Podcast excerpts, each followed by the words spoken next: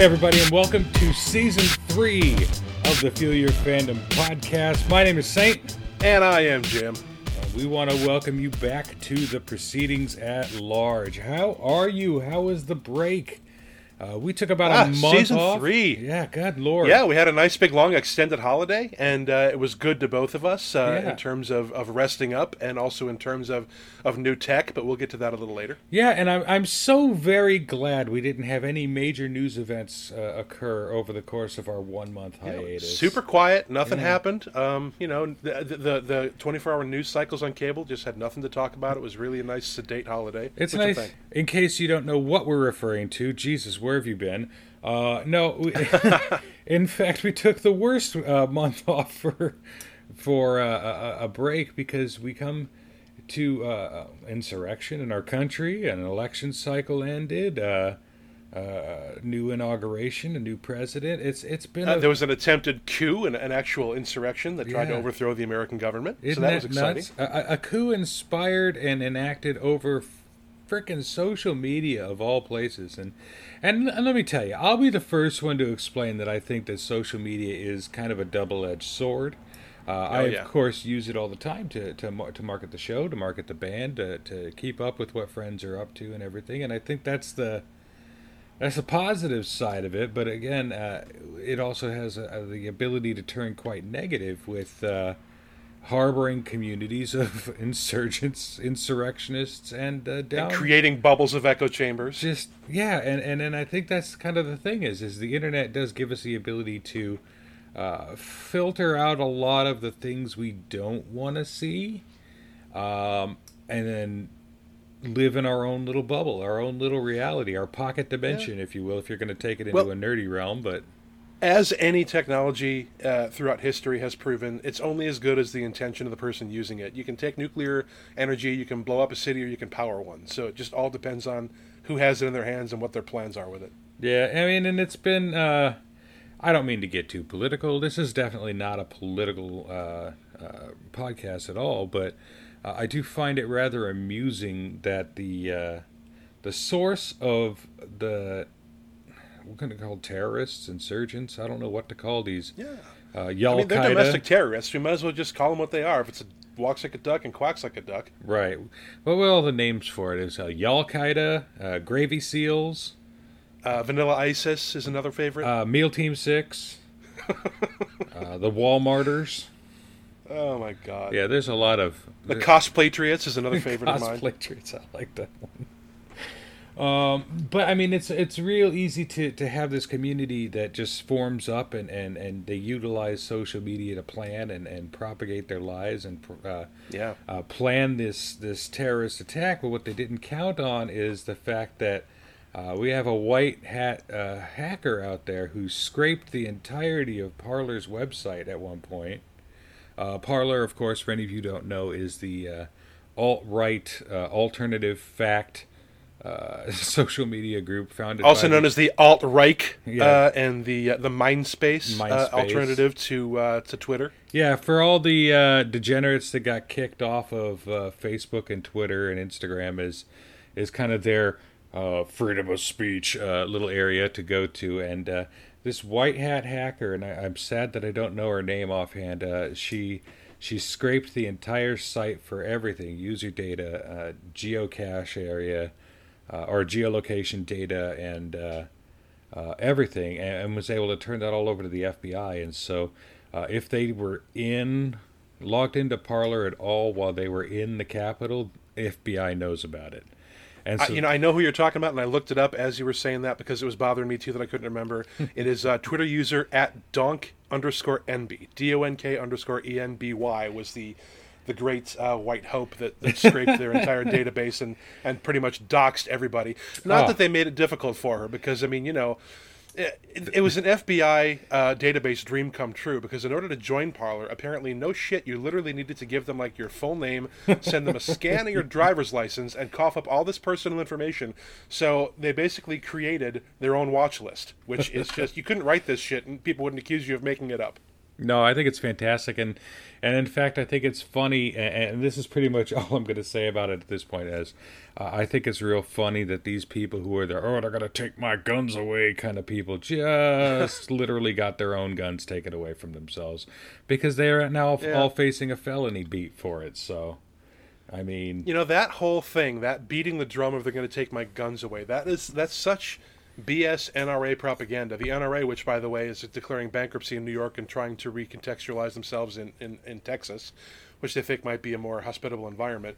Mm. But I worked at a sporting goods catalog writing copy for products um, during both elections where Obama got voted into office in 2008 and 2012 and we had several meetings even though i was in the marketing department we still had to keep you know tabs on what was happening around the company and we had a couple of different meetings talking about how we could not keep ammunition in stock mm-hmm. because they were so selling the lie that this new Democratic president was going to come for their guns. Um, even though that never happened in the first four years of Obama's first term, it, they, they didn't even make any any head fakes toward that direction, but they still bought it. And then, much like Charlie Brown running up to pull the uh, to kick the football Lucy was going to pull away, the the collective dumbassery of the NRA, all their membership, they pushed the lie again. Oh, he got elected to a second term. Now he's got no restrictions. He doesn't have to worry about campaigning for reelection. The gloves are really going to be off. This time he's really coming for your guns. And we again for the second time in the last four years could not keep ammunition in stock because, I mean, I mean these people aren't the brightest shovels in the drawer, so they just they always fall for this this kind of stuff, and and the NRA knows that. That's their whole business model, so they keep on pushing that lie, and here we are, you know, and they're they're trying to to get that that line of bullshit out to their membership again, and they're going to fall for it again because that's who they are. Yep, yep, absolutely the kind of whole thing leads to a, a discussion I want to have here just a, in just a little bit, but I kind of wanted to. We're going to veer off the topic of politics because, ugh, I mean, uh-huh. but uh, kind of that could be an episode unto itself, but we're not going to. It's not the thrust of the podcast. But we can't, like Kev said in the in the uh, the run up to to starting to record this, we got to address the elephant in the refrigerator. if we didn't talk about it, it'd be weird. Yeah. So now that that's out of the way, a little palate cleanser, and, and, we'll move on to the actual meat of the episode, as it were. Right, and, and I just kind of want to discuss uh, with y'all a little bit of the changes that are coming in the way of what the podcast is and what we do. Uh, we are definitely still uh, going to be focusing on pop culture, pop culture topics. That's just kind of what we do and who we are. Uh, we are going to be doing a lot more kind of one-on-one conversations, uh, just because uh, I mean, frankly put, and, and I'm not, I've got no reason to lie to any of y'all listening to this, all like 10, 12 of you, whatever. But uh, uh, this podcast is incredibly hard to schedule when you're doing constant booking for guests. And uh, it's really hard to nail down interviews. I don't know uh, if y'all remember uh, during the last season, we interviewed uh, uh, Shiloh Prychek with New Wave Toys, one of my personal favorite interviews that we've ever done. Awesome guy. And uh, the just the simple fact of the matter is, is that interview took uh, almost two months to set up.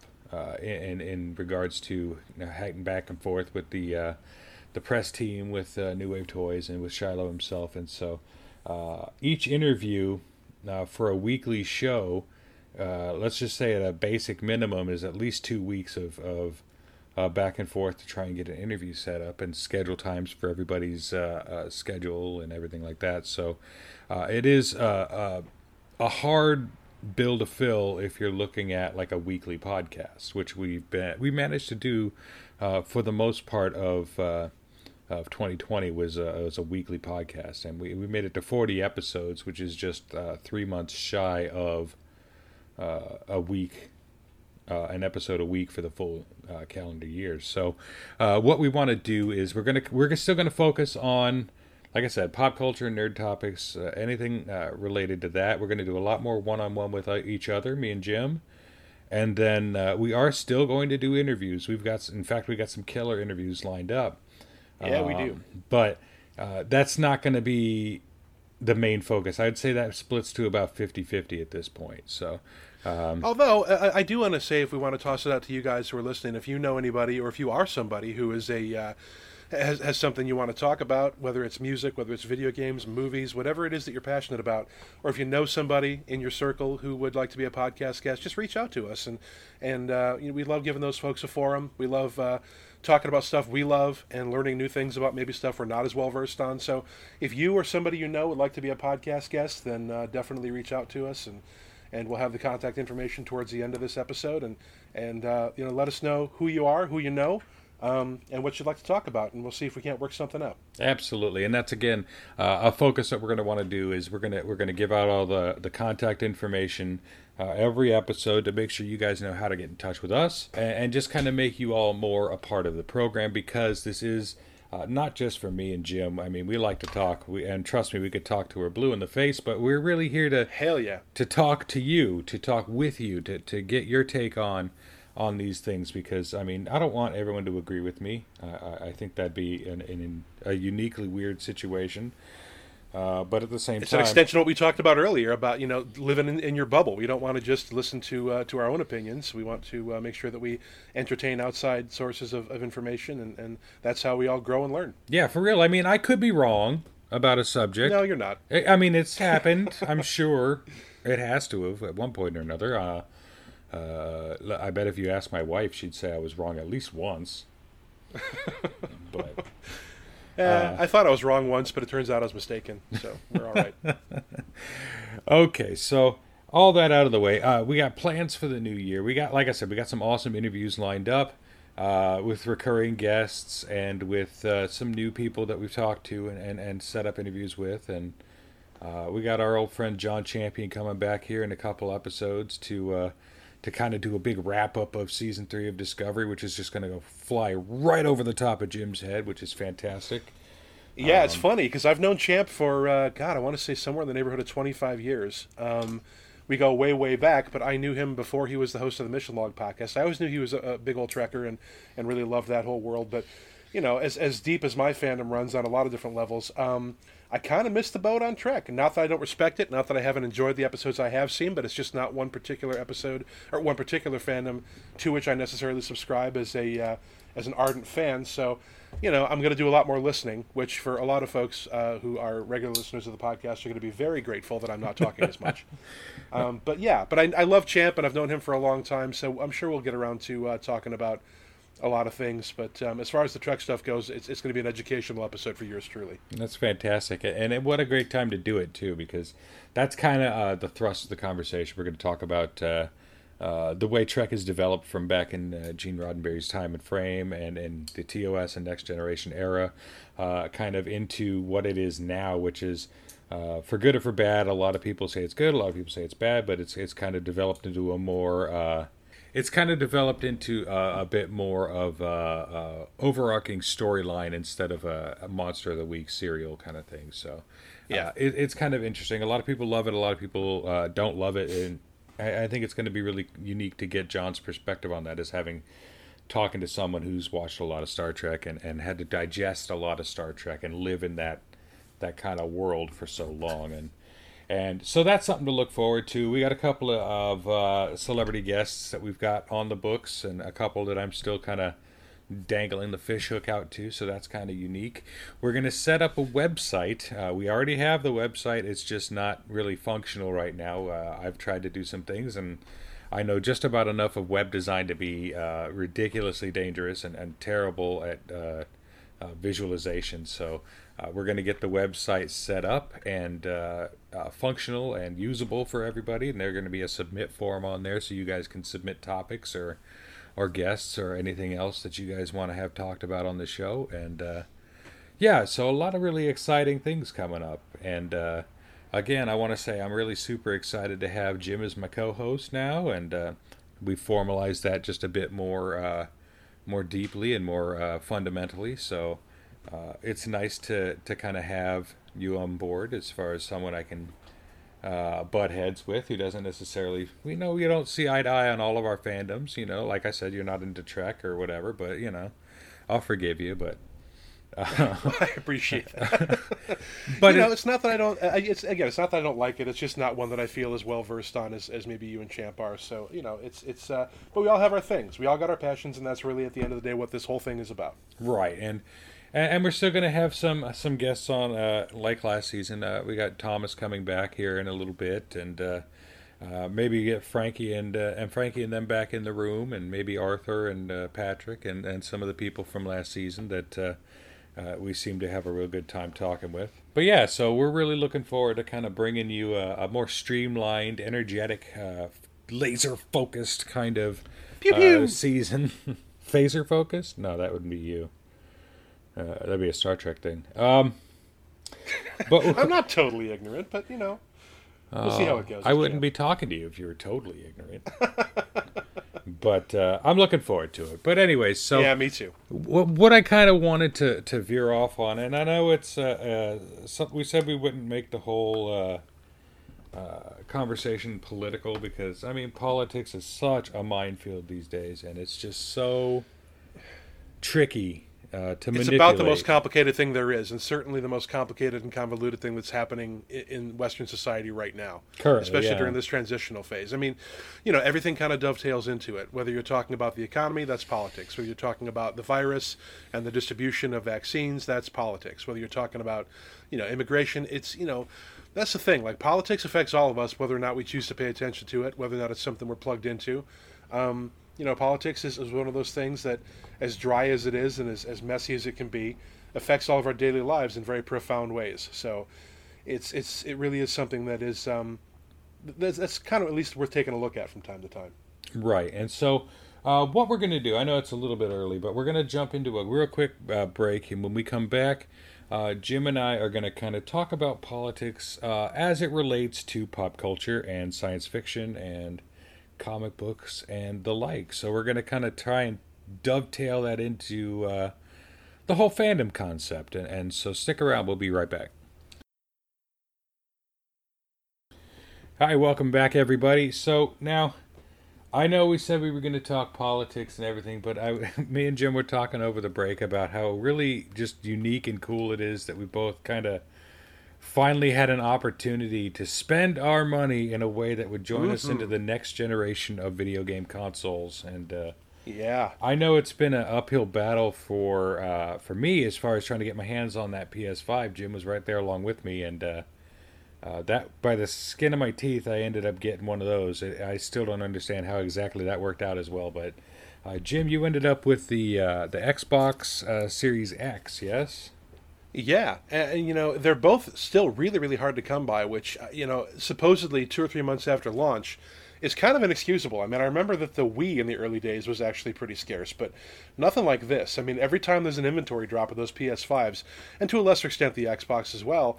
Uh, I follow a couple of Twitter accounts that, that notify everybody instantaneously when Target has stock or when Walmart does, or when they're doing like a bundle drop at GameStop, and Yeah. and those things they sell out within you know 10 to 30 seconds and if you're not johnny on the spot with those notifications then you're screwed but you and i both got really lucky um, we both over the holidays managed to snag our own consoles i'm still in the market for a ps5 and i'm sure at some point you'll go ahead and, and, and double down and grab that xbox series x as well but for now we both have um, a next generation console so we're we're kind of rocking the new hardware and um, Yeah, and actually, know for me yeah. No, sorry, go ahead. no, it, it's it, it makes a big difference. It's making a big difference because the Xbox has had less of a. It's more of a hardware iteration than it is an actual experience iteration. Because the uh, Xbox One actually had an uh, an interface update a couple of months ago that looks identical to what you see when you power up the Series X. It's the same same user experience, same user interface. Oh, okay. Um, but the games just run a little bit better. Uh, well, actually, in, in some cases, they run a whole lot better. Um, I have a couple of games. Most of most of the games are in the transitional generational uh, over changeover.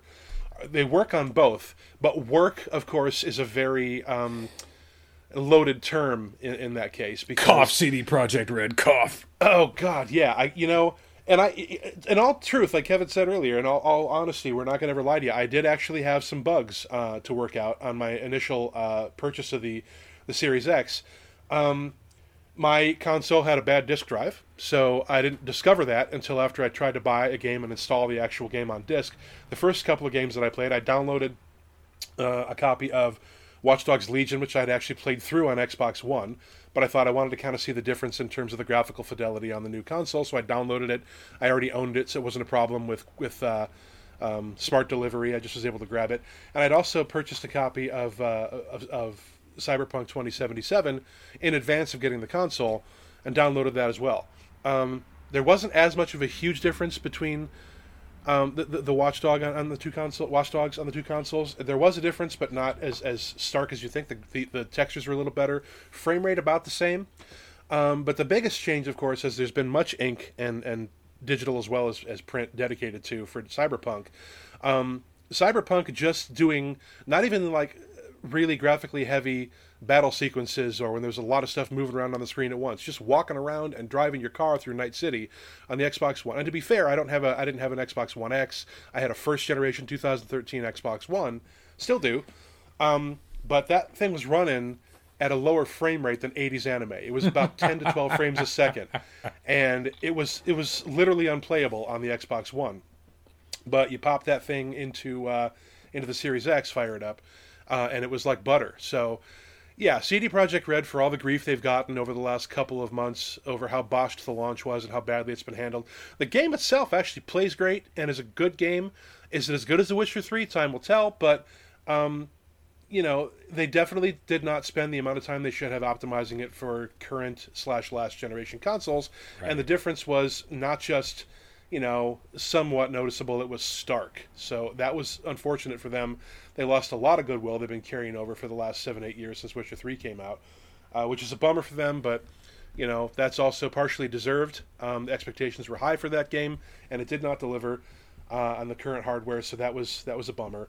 Um, but I also played Assassin's Creed Valhalla on both systems, and there's not as noticeable a difference. It still runs very smoothly on the Xbox One. The draw distances are much shorter, the textures are a little muddier, and the frame rate is about half. 30 versus 60, but um, it still plays. It's still perfectly playable, and you know, to to somebody who wasn't a huge video game junkie like you know, I myself and Present Company are, wouldn't necessarily notice the difference if it wasn't pointed out to them from uh, a spec and uh, technical standpoint. But so it's it's pretty wild um, the differences, but yeah, I'm pretty happy with the purchase so far. Once I got my console back from service and got my disk drive fixed, so that I didn't have to, to rely just on, on downloads and digital, which is great because the whole reason I bought the Series X as opposed to the Series S is because I have, you know, I got Xboxes going back to the original Xbox, um, and, and all those games, not all of them, but a lot of them theoretically are, are backwards compatible. Right, most and of them. So I wanted to be able to just drop in the discs into the new system and see, you know, as far back as uh, you know, 15, 16 years what the differences were between like the original Xbox, the 360, the Xbox One, and the Series X, and just kind of check it out. Um, but so far, apart from the initial blip of the disk drive kind of being wonky and getting that fixed uh, by Xbox service, I am tremendously happy with my purchase. Uh, once more, shout out to uh, to Smo from uh, at Zero Skill on Twitter, who's the guy that hooked me up with that. He had an extra over the holidays, and was able to to, to get me his extra uh, Xbox, and I'm, I'm, I'm incredibly grateful to him. I know he's a listener, so big shout out to Smo for that. Um, but yeah, my, my next gen experience so far has been not completely without bumps, but once everything got smoothed out, it's been immensely satisfying, and I'm looking forward to seeing where they go with it. Yeah, and like you said, uh, trying to find out about uh, uh, how old games run on new systems. Uh, what I did is, uh, uh, I don't really have. I got tons of games, but they're all like in the garage and in storage and everything. But yeah, going back to PS One, first generation PlayStation, but uh, what I did is something I, I, t- I dicked around with it a little bit uh, a while ago, uh, which was uh, the PlayStation Now, uh, the oh, yeah. streaming game service. And, and with streaming game services being so in the mainstream right now with Xbox uh, Xbox Live, or was it Xbox Games with Gold, or what do they call it? What's Xbox? Game Pass. Called? Game Pass. It's Xbox Game Pass. Game Pass.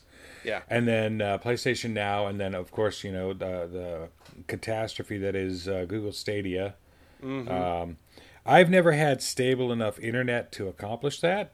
But uh, when the pandemic started, we had to up the speed of our internet at our house uh, as a as a necessity because my wife is, of course, working from home.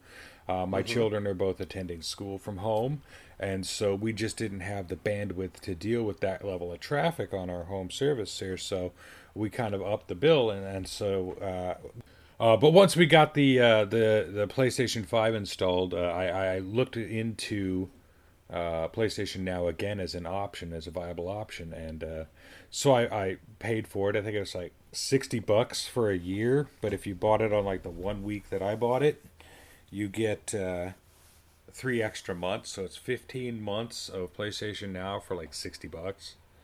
That's not um, bad at all. Which is crazy because the cost of one new video game, you get.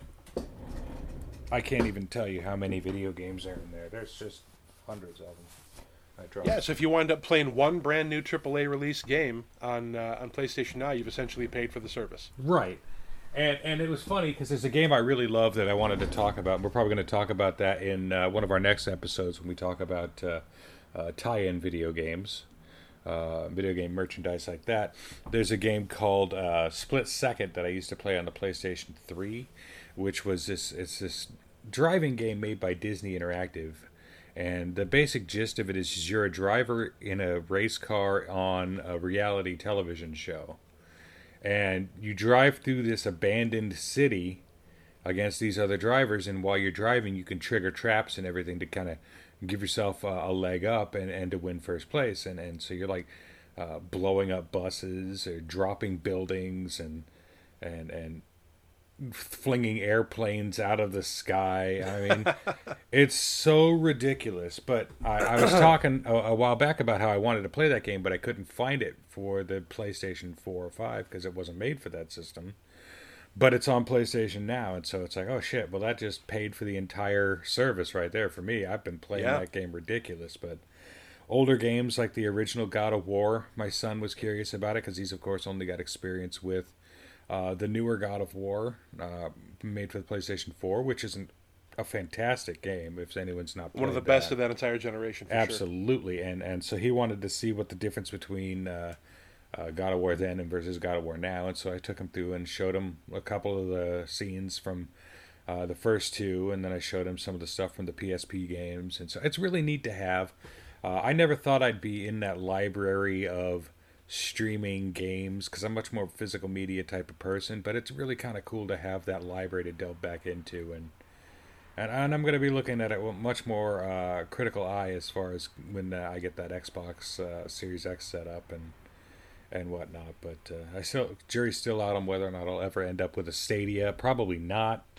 Uh, just because. Yeah, eh. I mean, there's definitely exclusives on both the PS5 and the Xbox that are, are going to be they're going to be uh, hardware movers for those systems. But as far as I'm able to tell, Stadia doesn't really have any exclusives. Um, there may be some I'm not aware of, but all that means is that they're not really uh, good enough or groundbreaking enough to, to, necessarily have warranted notice. So they're probably not getting the coverage.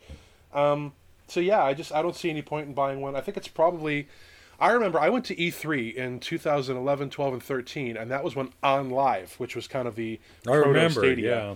back in the day. Yeah, it didn't wind up doing well. They had a huge booth at E3, and it was actually pretty impressive technology for the time. But it's like anything else. I mean, not a lot of people had the necessary bandwidth to run it. People, you know, people now we're getting to a point where we're, we're at a saturation level with broadband um, internet. I got fiber at the house here, but um, at the time it was you know uh, eight years ago and we weren't talking about the the necessary market penetration we would have needed to have of broadband for that necessarily to have been a success was needed to be. And it lasted a couple years.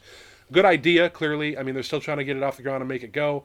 Um, it wasn't a total turkey, but uh, they didn't wind up being successful. I think they sold it. I don't. I may have even read somewhere, and pro- i might be wrong about this. And if I am, hopefully somebody will let me know. But I think um, Google might have even bought OnLive. I know somebody did. I think maybe the Stadia has some OnLive DNA in it, but I just remember seeing their their booth and thinking how cool of an idea that was, and kind of being bummed out it didn't take off at the time. But um, clearly, it's there's there's some some legs to the technology, so I'm sure we'll see you know some improvements on that front in the coming years. But yeah, for right now, I'm with you. I don't really see a compelling reason to buy a Stadia if most of the games that I want to play are already on systems that I either own or plan to. It's just not something I, I see coming for me. Looks like Sony is the one who ended up buying uh, ah, the okay. majority of the OnLive service. So, all right. Just well, you know, then maybe maybe it's PlayStation now. Maybe that's where the DNA chain led to. That's entirely possible. But yeah, although I, I did see an article the other day, and there's uh, uh, on Tom's Guide, which I, I use a lot for um, finding links for who might have PlayStation fives available.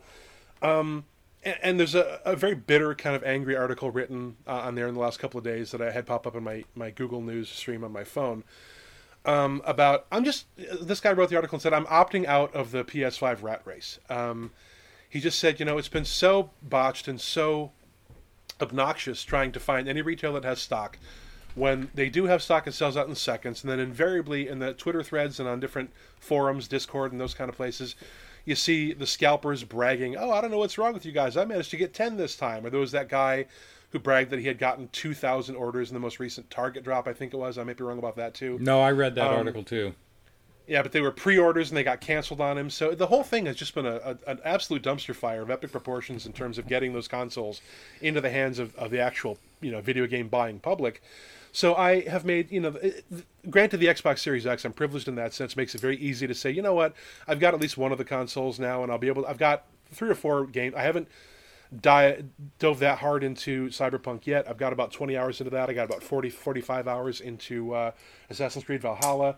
I picked up a copy of Immortals Fenyx Rising for half price a couple of weeks ago when they have were having a big sale at Amazon. So I've got enough games. Have you uh, played that one? sandbox style games? That's fucking No, I haven't fired it up yet. It's odd. You know, it's kind of like Breath of the Wild meets Assassin's Creed Odyssey, from what I hear, and I liked both of those games. It's so it's got I an figured attitude. for thirty bucks, It's got an Yeah. attitude at the back of it tries to be snarky and funny in ways that don't entirely work, according to a lot of the reviews that I've read. But I Oh, figured, okay. you know, I liked Breath of the Wild. I really liked um, Assassin's Creed Odyssey. So, you know, whatever. It's an open world game, and, and I love those, so I'll give it a shot. As long as it's not Um, just but me. it's yeah, it's definitely third in line behind finishing Cyberpunk and uh, Assassin's Creed Valhalla, which both are going to take me a long time. So hopefully by then it'll be spring, maybe early summer even, and uh, Then you be a little bit more ready of a supply. yeah. Well, see, Yeah, and I, I, just I, can't. I'm opting out. I'm opting out of the PS5 rat race. You and I have both been around the block. We, we both sat in queues numerous times. We both sent each other tweets of like, "Oh, they're available now," and you were able to sneak one out of the system. But uh, I'm just gonna. I'm, I'm bowing out for now until those things are actually on shelves at stores. I can walk in and buy one. And I don't blame you. And and luckily, uh, friend of the show, Ethan, uh, he managed to scoop one up. I'm not sure how. And and actually, my good buddy Eric, uh, who uh, scooped up one uh, recently as well. He's not going to get delivery until like mid February, but uh, I think he's just happy to be done with it. He he was able to. Uh, Yeah. Unfollow all those Twitter pages that post like Uh, 60 times a day, and I think you know which one I'm talking about. Uh, at least a few, yeah. Yeah, but uh, it, it's been interesting, and, and like I said, uh, I, I I started playing Assassin's Creed uh, Valhalla, uh, and and I really enjoyed it. But then I remembered that I didn't play uh, uh, Origins or Odyssey, so I was missing a lot of the backstory of the story. So I That s- is the issue with, with Assassin's Creed, and I kind of look at that as being they subscribe to the uh, what I call kind of the Marvel slash schoolyard pusher sort of business model, where you know if you opt into the universe, you kind of gotta, You gotta make sure that you get on every installment, or else you're going to be missing something. Um, like I remember when I read. I actually downloaded a. Um, uh, I had a digital comics package through Marvel for a little while, and I downloaded the entire Civil War run uh, when the, right before the movie came out, and I read it was like seventy six issues across twelve or thirteen titles, mm-hmm. uh, and that was I canceled my subscription after that. That's all I really got it for. I wanted to kind of brush up on the story, and um, but yeah, they, they definitely if you if you're in that ecosystem, then you really have to be in that ecosystem, and, and in particular, the last two games you just mentioned, Odyssey and Origins, both had huge story elements that impact Valhalla. Without I'm not giving out any spoilers to you or anybody, but there's definitely some major story elements that carry over from those two titles into the current one. So, yeah, you're probably it's it's going to be a big investment of time to get through both of those previous titles, but you know, man, it's it's uh, if you're at all interested. fuck in the else do I got to do? Yeah, it's a pandemic. We're all staying home anyway. But the lore of that whole series is insanely deep and wide, and so it, they, they, once they got you hooked, you gotta you kind of got to be in that universe forever. So I, I'm definitely a devotee for sure. So I've been playing uh, um, uh, Origins lately, so that's been a lot of fun, and that even that runs like just like a dream on the on the PS5 Yeah. uh, from the PS4 version. But you know, I promised we'd talk about uh, politics as it revolves around uh, around uh, uh, pop culture and everything like that too. Yep. And we just kind of deviated away. Can you tell this? It's not something that's exactly comfortable to get into, but well, you know, it's it's one of those things that there have been such deep divisions over the last uh, four years, and I, I- you could probably go back even farther than that because there were a lot of people that did not care for the fact that we had a black president, and that drove a lot of their ideology during the Obama administration. But you know, the divisions have really we didn't have anything um, like what happened on the sixth of this month of January um, during the Obama administration at all. So I, you know, I, I, fully allow that I'm biased because I definitely lean very, very heavily left, as as a lot of people do. Um, but it was just so horrible to watch that. I, I, I had to stop work.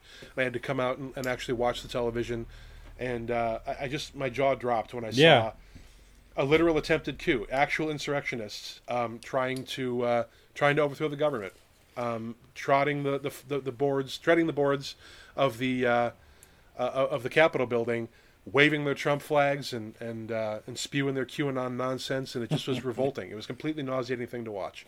And kind of uh, the thrust of what me and uh, uh, and Jim had decided to talk about today, and we're going to start brushing up on that before our next break, and then we'll kind of delve more into it deeply. But uh, the big general uh, idea of um, a lot of pop culture is geared towards anti-fascism and rebellion and, and mm-hmm. specific, uh, me and Jim came up with uh, a half dozen examples just off the cuff. Uh, if you talk about Firefly and the Browncoat Rebellion, yeah. or if you talk about Star Wars and the uh, rebellion against the Empire, or or you, you, talk about Hunger Games and the major class divisions between the folks at the capital and the people mm-hmm. in the mm-hmm. districts who are the you know the the, the analogous to the the one percent and, and the the working poor. Marvel Comics, uh, the difference between Shield and Hydra. Hydra being, of mm-hmm. course, a, a handy fancy stand-in for the Nazi Party, um, going way back to the, uh, the the earliest days of Marvel Comics. When, um, when, Captain America was punching out Hitler on the cover like, of, uh, of literally punching out Hitler, yeah. Yeah. And so and then, you know, you got it's it's it's a common thread seen throughout all of pop culture media, really. I mean, it's very seldom are you going to be on the side where you're rooting for the fascists. Very seldom are you going to be on the side where uh, Indiana Jones punches a Nazi, and you're like, oh well, maybe he's got a, a, a, certain ideology. Maybe he just has a difference of opinion. No, he's a fucking Nazi, and Indiana Jones is right to punch him. Um, yeah. In fact, the fact that he didn't punch Hitler like Captain America was was astonishing. Uh, in uh, in uh, the Last Crusade, when uh, he was directly in front of him, uh, a lot of pop culture is uh, focused and centered around this anti fascist ideal. And only in the last uh, several years has the term anti fascist become some kind of uh, uh a buzzword or uh, uh, I don't, I don't know what exactly to call it. it. It's, it's, people call it an organization, people call it a movement. it's neither of those things. But that's just my lefty, my lefty side coming out too. But uh, anti-fascism, and, and, I break it down for people just like this. Uh, Antifa is what they call it. Yeah. Or, or, if you're if you're the great Donald, you say Antifa, but you sound like a, a juvenile chewing on a piece of gum. But uh, the fact but of the matter is, great Donald, you also say China, so uh, who can uh, really the China virus, the China virus, disgusting. Yes, I'm glad he's gone, but uh, that's neither here nor there. But, uh, but the term Antifa, Antifa came around as a result of these uh, the Black Lives Matter movement and and these people had to uh, call it something that it wasn't to kind of try and justify hatred of them. And so they called it Antifa. And if you stood with Antifa, you were against the government, which is ridiculous because when you break it down to it, and etymology, etymology is one of the things that I really enjoy. Uh, the oh, places that words come from, the way that words develop. Uh, anti meaning against. Mm-hmm. A N T I, I believe it is uh, Greek in origin. Uh, and then uh, fa, which is short for fascism. Fascism. So anti fascism. Now do the math and reduce that down. If you're anti Antifa, that means you're a fascist. And that's literally the, the direct interpretation of what that term means. that's literally just reducing your fractions, people. If you're anti antibiotic, you're pro bacteria. right. right. And and and it's just it, it, boggles the mind that so many people can be uh, so attached to an ideology or to a uh, uh, pop culture, uh, like, oh, I'm a huge Star Wars fan. Of course, I'm a Star Wars fan. Everyone's a Star Wars fan. Or I'm a huge Star Trek fan. Or, oh man, Firefly was the greatest. Or the Hunger Games were great. Uh, you know, oh man, Katniss Everdeen. You know, but at the same time have these opinions that are so very antithetical to uh, what these messages in these movies stand for. It's it's We still look back at World War II as being fought, as having been fought by the great, the greatest generation. They call the the parents of the baby boomers were the greatest generation, and the reason was because they answered the call, whether they enlisted in the service and went overseas to fight, or whether they stayed here and helped the war effort by collecting cans and, and giving up their nylons for a couple years, or working towards the war effort uh, Right. stateside. You know, we call them the greatest generation because they answered the call to fight fascism. That's the reason why they're the greatest generation. It was, you know, the Axis and the Allies in World War II. If you know anything about history, um, were trying to put down fascism in Europe, and they were successful because, you know, up until the last couple of years. And I know the, the roots of it go a little farther back, but you know when when Trump called the uh, the, the tiki torch waving mob in Charlottesville, Virginia, oh, they're very fine people on both sides, very fine people. When he said that, you know, um, he was condoning, he set the tone for condoning a return to fascism, a return to the Nazi philosophy, um, some, you know, uh, six, 70, 80 years after we had put down the Nazi movement in Europe. And it was just a really sad thing to see because for the longest time, Kev, like you said, you know, Nazi was pretty much universally understood shorthand for that's a bad guy. When you go back, it's like Indiana Jones punching out that guy on that weird plane in the uh, scene in Raiders of the Lost Ark when they, he and Marion escaped the pyramid, or whether it's um, you know him not punching out Hitler at the book burning, or even you know more recently when you talk about like Quentin Tarantino burning, doing an alternate history and burning Hitler up in that movie theater, um, and then carving swastikas into the head of the deserter Nazis. We understand Nazi has always been shorthand for okay, they're history's greatest bad guys. If you say somebody's a Nazi, the immediate revulsion towards their entire philosophy, way of life, and what they're trying to achieve should immediately bubble to the surface, and you understand intrinsically, genetically. That Nazis were the bad guys. right. It was a very simple shorthand to to indicate bad guys, and in fact, in video games and in, in, in pop culture media, they've they've emulated the the symbology, the ideology. Uh, with Hydra, like I said, with with Marvel, Yeah. and with like uh, games like uh, uh, uh, Wolfenstein having gained uh, popularity Yeah. again. Uh, games like that, where your your job is to literally kill the Nazis, who are also because of the ever-changing Call of Duty political shifting games. tides. right. Mhm. Yeah. You, you're never uh, playing a Call of Duty game going, man, I wanted to be on the German side in World War II. What the hell? There's a reason why so many movies and so many video games have gone back to that well of World War II as being, you know, there's no Nancy Anti-Defamation League. There's, you know, you can kill all the Nazis by the bucket load in video games and movies. You can get away with it because who gives a shit? Nobody's They're Nazis. Nobody's standing up for the Nazis. Nazis, aliens, robots, and demons were always kind of like the cannon fodder of, of, of the creatures you could murder in buckets and in waves in video games, and nobody would complain because who's going to stand up for Nazis, aliens, you know, rogue robots or, or demons? It's just they're all in the same bucket as being, you know, they're soulless, they're bad guys. You can kill buckets of them, and nobody gives a shit because, you know, we all know that they're the bad guys. Right. So when we come back from this break, we're going to kind of delve into uh, pop culture a little bit and and kind of see where the disconnect happens because uh, it's happening and it's disturbing. Stick around.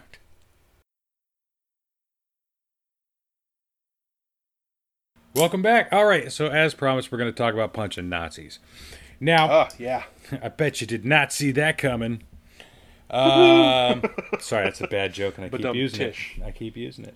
Um, the thing is here, and, and we discussed it a bit previously, but uh, the idea is that uh, in a lot of pop culture and media, we're meant to be uh, rooting for the rebels who are rebelling against uh, fascist ideology, Yeah. fascist regime. Uh, we had it in Star Wars uh, when we're rooting for the Rebel Alliance over the uh, democratically elected government, except they're not. It was definitely not that way.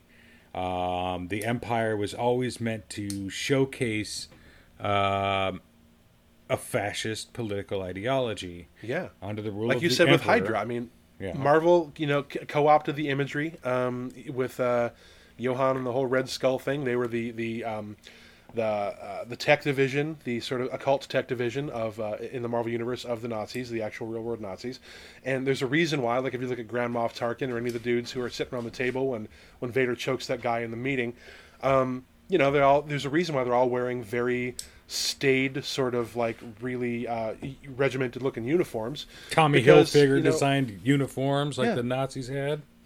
Yeah, it's it's uh, completely uh, um, uh, it's, it's like you said, it's shorthand. It's a trope. It's a trope that if you have a very well attired, regimented, um, you know, military force that's trying to overtake the universe through force, that is, it's it's an analog for the Nazis, and it's a constant that crops up in so much media. Like you said, whether it's Hunger Games, whether it's Marvel, whether it's Star Wars, or you know, no matter what uh, piece of of, uh, of pop culture you're talking about, there's always going to be that oh, we, the, the, a trope, of course, being defined as an, as an existing idea that's already present in the mind of the audience that a content creator, a writer, a, a, showrunner, an artist can, cre- can can trade on as already being present in the mind of the audience. They don't have to explain, hey, psst, these are the bad guys. So when you use you know the stormtroopers marching in formation in their matching uniforms and Grand Moff Tarkin with his his uh, very Nazi-like uniform, without having to explain these are the bad guys, these are the fascists, this is the oppressive empire, the audience immediately intrinsically understands that these are the dudes we're supposed to be rooting against. Right, and and, and I think that, that they designed that that way uh, as well because uh, if you look at the uh, the military forces of the Third Reich and the Nazi Party back in the day, uh, they were always very crisp, very well yep. kept, very. If you can say anything nice about the Nazis, is that they had great fashion sense. That's Absolutely. the only nice thing you'll ever catch me saying about a Nazi. Those uniforms were they were Crisp. on point. Uh, and I know yep. there's a comedian that talks about that, and I forget who it is offhand, but. Uh, but but then you go into we're meant to root for the ragtag group of underdogs and and and yeah and, and the upstarts, the scrappy heroes, and I mean, even before the Nazis, you had the redcoats and the rebels here in the United States that were fighting for independence and freedom. You had the, the regimented guys who came forward in waves knelt and fired and then moved around to the back of the regiment, and, and then you had us, you know, wearing mismatched uniforms and firing from behind trees. There's there's a very long-standing tradition in storytelling and in history. Uh, because history informs storytelling about you know the ragtag band upstarts who were fighting for ideals fighting against the regimented you know uh, oppressive force that was fighting to try and keep order and control and the thing that I'll never understand now is uh, if you listen to the stories of God and, and, and take some aspirin before you try and delve into the uh-huh. the QAnon mindset uh, at all. Jesus. But these people, a lot of them think that they are on the side of right. That because uh, oh well, uh, Star Trek was about rebel or Star Wars about rebellion and this that and the other thing, and hey, we're doing a rebellion too. This is kind of our uh, rebellion. Uh, we're kind of like the rebels. It's like no, no, you're really not. Uh, it's uh, like if the French revolutionaries stormed the Bastille in order to keep the king in power so they could continue to starve. That's a real simple way to put it. Uh, I mean, Jesus. The the fact of the matter is, is the ideal the ideology behind the rebellion has to be uh, in sync. It has to be uh, simpatico with what you're uh, trying to say you fight for. So, I mean, you can't. Well, the thing that I've never understood, and we'll kind of veer away from Nazis here for a minute because just thinking about it makes me ill to my stomach. Uh, but uh, the fact of the matter is, is if you look at, uh, let's take Star Trek for instance, and again, we know I know that's not your big uh, foray, but it's it's a, it's a wide enough berth and a wide enough target that you'll you'll understand the key, key the oh totally the key takeaways here. Now, uh, Gene Roddenberry uh, set out to create this world, this unified world where hunger didn't exist, where poverty didn't exist, where we didn't have the racial divides that we have, oh, and if they did, uh, the objective was to overcome it, to be better than, to to have this utopian society, and that's uh, what his mind. Uh, uh that's what Starfleet was. That's what the Federation was, yep. Uh, in Gene Roddenberry's imagining, and and uh, we have a lot of not to put too fine a point on it, very socialist ideals, things that are are, are demonized nowadays as socialism, uh, were just widely accepted on Star Trek, and and it's one of those things that uh, uh, John calls post scarcity society. Uh, mm-hmm. We live in a post scarcity society in the world of Star Trek because everyone pitching in for the good of the collective. Right. There, there's no hunger. There's yeah. no uh, there's no real system of finance. It's all just we've kinda... solved all of our terrestrial issues, so we're out exploring the stars, trying right. to bring our enlightenment in having fixed all of our problems to other civilizations that maybe haven't figured their shit out yet. Right, and and there's no racial barrier. There's no, uh, I mean, it gets better. yeah. to steal a to steal a phrase, and I think I hope everyone understands what I mean when I say that, but obviously uh, TOS being filmed in the '60s, you're going to have some artifacting from '60s era culture, uh, and then you know, post Cold War hangovers. right TNG is going to have a lot of that uh, late '80s, early '90s kind of subtext. Hey, the Klingons used to be the bad guys. Now Worf is on the bridge because we brought him into the Federation. We, we managed to figure our shit out, and now we're friends and working together. Right, and and the whole big ideal behind that was that uh, we live in this world where we can always strive to be better, and that's one Yeah. of the things that Star Trek has done widely over the course of its sixty-year run. It, it seems just insane to think of it like that, but almost sixty years Yeah, it does. and It uh, to see that these people uh, you you get to see a lot of it online in geek communities you get a lot of uh, uh, hatred and division in the subculture you get a lot of people saying oh well uh, you know there were no gays in Star Trek or you know uh, you know I know they did George Takei was right there on the bridge. well oh well he wasn't out as a character it's like okay whatever but Canonically, Sulu is gay now, but you know, Yes. it's hard for people to accept. Well, what's hard for me to accept is I you watch a new series like Discovery, and spoiler alert for anyone who hasn't watched Discovery, but it's over and we're past the moratorium, so get over it. Pick up a CBS account and fucking watch the thing already. But uh, we have uh, on Discovery uh, a couple of really, really great examples of LGBTQ representation in community. Uh, the chief medical officer, uh, Hugh Culber, uh, is in a, a married relationship with uh, one of the engineers, not chief engineer, but uh, one of the engineers, Paul Stamets. And it's not a whole lot isn't made of the fact that they're gay. It's just they are gay and they are a couple, and it's just it's handled so normally. And I know that's weird to say it like that, but it's it's treated like nothing out of the ordinary because it shouldn't be out of the ordinary. Right, we should get to a place as a society, and, and because Star Trek has this utopian focus, that they're sending the subtle message that we got to a place where, you know, gay isn't seen as being outside the norm. It's not seen as something that you, that you have to come out about. It's just something you are. And what I love about that is I haven't seen a lot of Discovery, but I've seen some of it. And what I love about that particular relationship is that, like you said, it's not lampshaded. There's not a spotlight on it. It's just an aspect of who they are, and it's treated as the most mundane, least interesting thing about them as characters. Exactly, and then with They're season- not the token gay characters, and there's not storylines written around the fact that they're gay. Right. They're just gay, and that happens to be part of it, and it's just a fabric of the overall makeup of the show. and, and and in season three, and I'm going to have a bit of more of a discussion with this with uh, with John, I'm sure. But in season three, they introduced a new character, Adira, uh, who uses they them pronouns, and the, uh, Adira's uh, former partner, uh, uh, Gray, uh, who is uh, a trans male. And the fact that they are having that kind of inclusion, and again, it's not made a big deal of. They use it Right. kind of like George, like George Takei has always talked about, is using Star Trek as a as an ideal to set. Uh, Yep. They use it to kind of pinpoint and spotlight the same things we were talking about with Hugh Culber and with uh, Paul Stamets. Uh, it's there as an educational piece, but it's not a spotlight focus. It's like we're here to show you that this is Star Trek. This is this utopian society. And there are so many people getting hot and bothered about the fact that, oh, there's trans characters on the show now. And oh my God, it's like this is turning into just trans signaling and, and everything like that. And it's like, It reminds me of that guy that bitched at Tom Morello on Twitter saying, Boy, I'm going to stop listening to Rage Against the Machine because you guys suddenly got political. Where in the fuck have you been this entire time?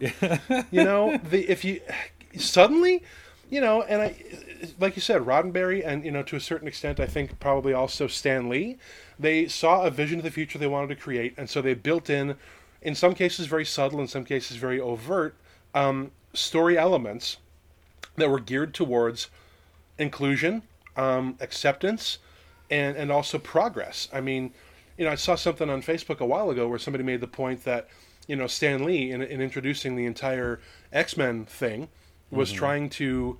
It was it was uh, an analog for racism. It was saying you know these pe- these are people, they're valid people. There's something different about them.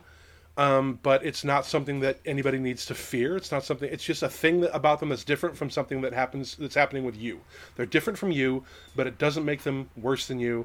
They're they're and, and we have to accept these people, and we have to to not have any stigma about it. And so, in, in so doing that, in, in kind of coming at it from a sideways direction, Roddenberry and Stan Lee both promoted not just tolerance but acceptance of people who were different than you. Yeah, absolutely, and and they did that from way back. And so to think that he's doing anything other than that, sixty um, years on both fronts, yeah. Oh, this isn't the way Gene Roddenberry would have done it. No, I, I beg to differ. I think this. If you're getting exactly up in arms about the fact that there are, are, are characters, LGBT and non-binary characters on Star Trek, then how have you been a Star Trek fan this long? How did you miss? Hey, we brought Worf onto the bridge. Hey, you know, we figured out the Borg ship when we brought Seven of Nine in. How have you missed the idea of progress, inclusion, and all of us eventually becoming one people? How have you been a Star Trek fan this long and you're going to get pissed off about LGBTQ people on Discovery? You know, how do you get to that place? And I'm reminded, and I know you guys can't see this, but I'm going to show Jim anyway, just because it reminds me of a post that we made back on the uh, Your Fandom podcast uh, Facebook page back in uh, November of 2020 and I'm going to show it right there. See if you can see it. Oh yeah, yeah. when did Star Trek start pandering to SJW, social justice warriors? September eighth, nineteen sixty-six. Thanks for playing. And it's accurate. It's completely true. it's it's it's ridiculous. And again, it, it falls back into the category of these people taking ownership of something that they they they feel they have some kind of right to. They feel they have some kind of uh, uh, message associated with. I mean, I can, I'm having a hard time understanding how to put it, but we don't go through comic books and side with Hydra. We just right. don't. And now, if you're pissed off about LGBTQ people on Star Trek, you've missed the entire point of Star Trek going back 60 years. And now that's not to be said. I don't uh, admire a little bit about the uh, the Imperial uh, side of Star Star Trek or Star Wars. Excuse me. I'm going to get beat up for that. Uh, yeah, that's what editing is for. Right. This not to say that I don't uh, I don't side with the Imperials, but I mean there's a lot of interesting stuff about the Imperial uh, design and makeup and some of the characters, Darth Vader and and and uh, Kylo Ren and, and and a lot of those Imperial styled characters. Now that being said, that's where the division comes in. You can say, "Oh, I like Baron Strucker in the in the Hydra comics," or, or Captain Phasma had a super fly outfit. Phasma had a fly outfit. Kylo Ren's a bitchy little sort, but you know. But the fact of the matter is, is they're still fictional. Yeah, that's mm-hmm. not like saying, oh, you know, the Nazi parties had crisp uniforms, and that Hitler guy wasn't so bad, you know. It's like no. had some good ideas after all, and don't take that shit out of context, or I'll find you. but yeah, I mean, it still has to fall back on the fact that it's fiction and yeah. and and there's a certain uh, like you can go into uh, the entire new book written for the Hunger Games uh, series.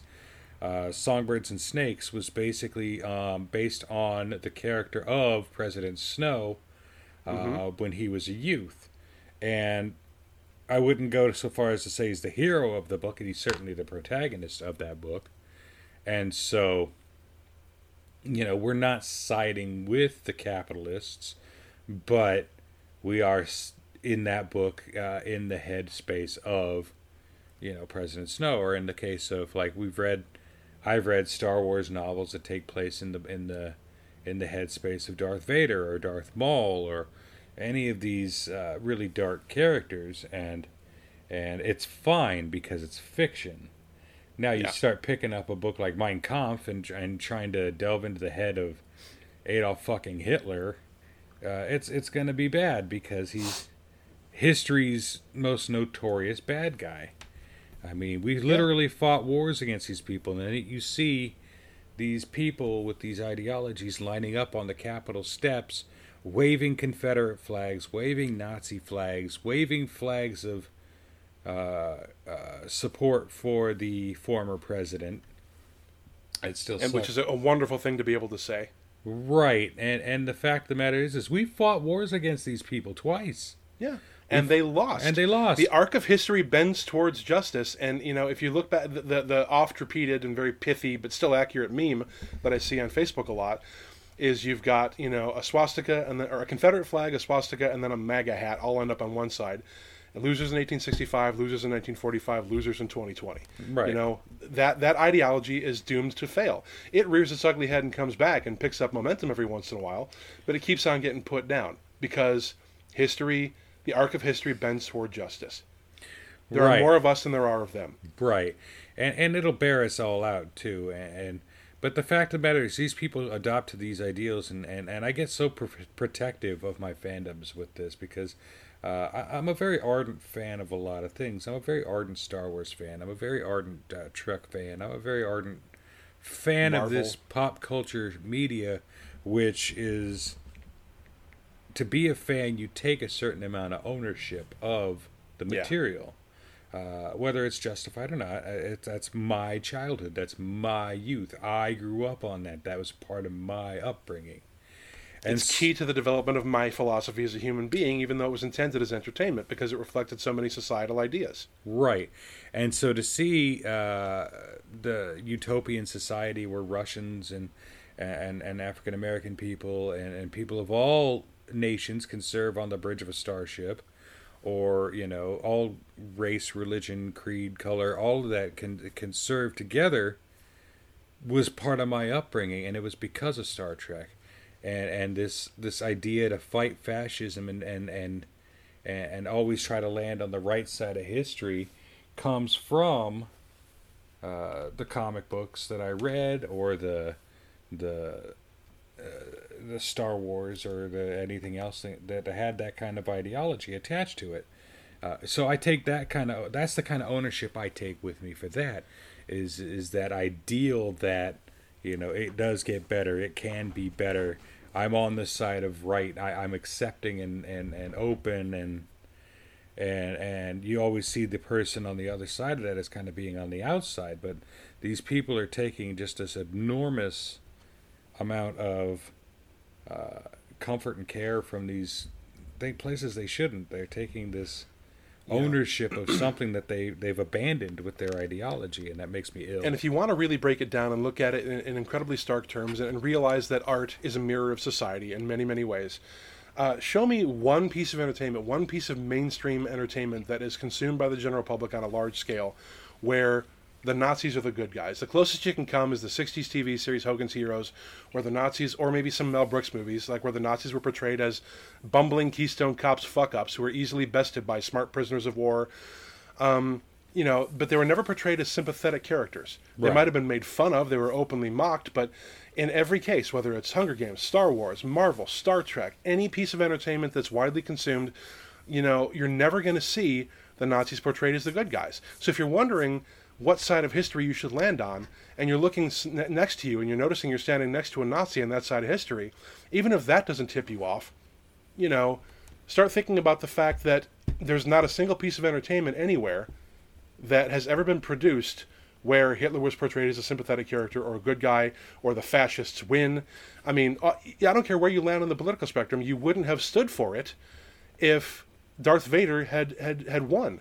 If at the end of it, instead of Luke taking off his mask, and again, spoiler alert for that, but it's been, what, 30 years, if instead of that, you know, you got Luke at the business end of the lightsaber getting run through, and the Empire wins, and instead of the at the end of the movie, um, whether or not we're talking about special editions or whatnot, when you've got like the, the statues toppling and the Ewoks dancing or what have you, you know, you don't see the statues staying up.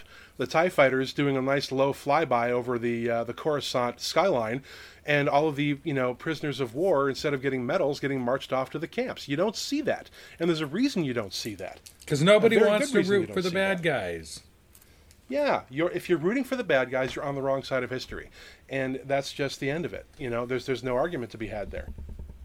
And I feel that's as good a place as any to leave this conversation because, again, with uh, Indiana Jones or with uh, uh, the Hunger Games or with uh, Captain America and all these things, it's really easy to spot the bad guy. The bad guy is the guy that has the political ideology that is the most in opposition to uh, the peaceful protagonists. I mean, and, and that's not a hundred percent, but nothing's a hundred percent. You got to kind of take it with a grain of salt. But you're never going to find yourself in a comic book rooting for the Red Skull. You're just not. Uh, You might think the Red Skull has a cool idea or a cool like costume or whatever else, but I don't really ever see you like rooting for Red Skull or rooting for uh, uh, Hydra as an organization. You don't find yourself wishing that Palpatine had maintained control over the galaxy. You don't find yourself uh, not really rooting for the Romulans or the the the Klingon Empire in TOS, but or you wouldn't find yourself rooting for the Borg. You wouldn't find yourself rooting for uh, any of these organizations in in mainstream pop culture that uh, are in opposition to the side that's very very clearly defined and marked as the, the as the as the the hero, the protagonist, the hero, uh, and even in something like uh, Firefly and Serenity, where it's it's really kind of nebulous initially as to whether or not the Browncoat Rebellion was uh, uh, for the good, the bad. We always just found ourselves siding with Mal because Mal was was was our captain. He was the guy, and so uh, we end up uh, siding with the Browncoats more often than not because that's just what we're given. Um, but you don't really find yourself in mainstream pop culture fighting for the bad guys. You're not going to go on Call of Duty and be like, ooh, ooh, ooh, I get to be the Nazis this time. You know, the Cylons don't get to win. The Daleks don't get to win. The Empire doesn't get to fucking win. Agreed. That's not how these things go. Agreed. And and that's kind of like, I know it's trite to say find yourself on the right side of history, but I mean really, uh, with as much world-altering shit as we've got going on right now, uh, to tie it back into to real world shit, fucking politics and and pandemics and and and Brexits and and, and just whatever else happens to be going on in the news at this moment. Jesus, whatever I mean, tomorrow brings, and tomorrow is probably going to bring another story.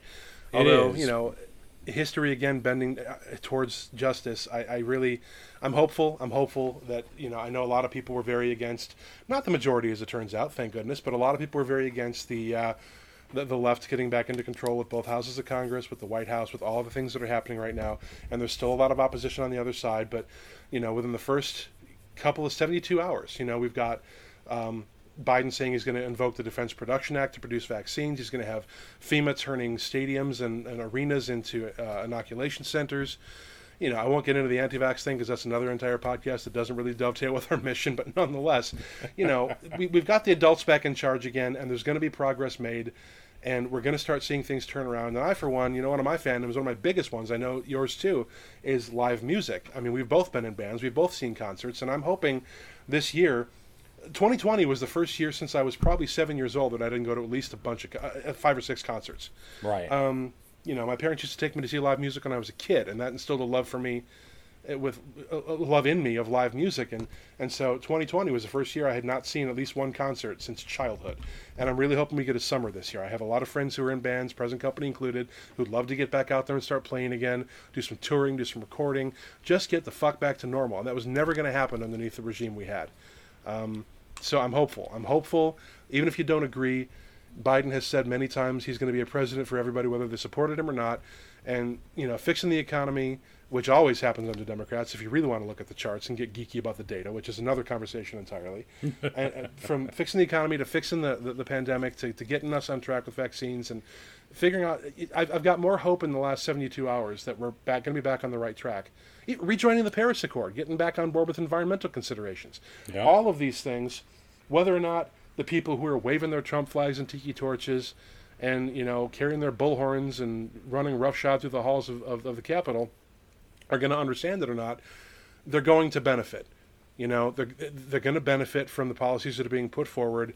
They just, you know, they may not realize it yet, and they probably won't even admit it when it happens. But regardless, you know, I, I'm, I'm able to breathe again for the first time in about four years. Agreed. Well, and I think that's as good a place as any to leave it. Just, uh, if you take anything away from this, just remember we never side with fascism.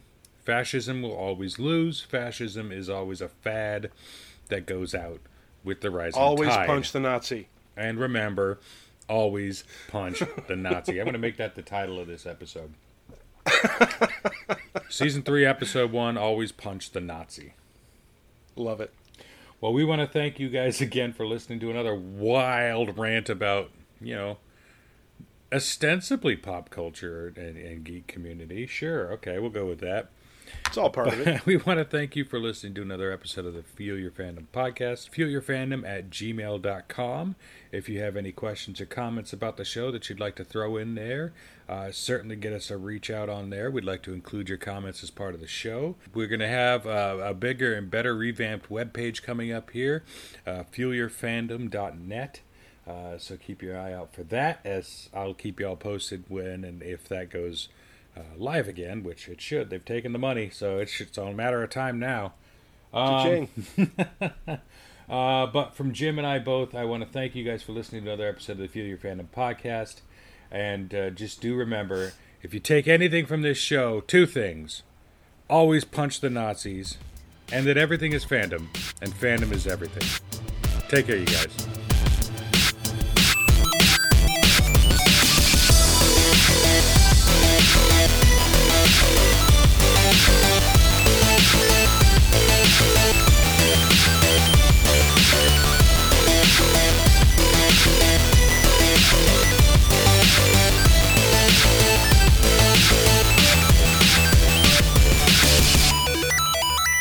Punching Nazis. That's what we should be doing.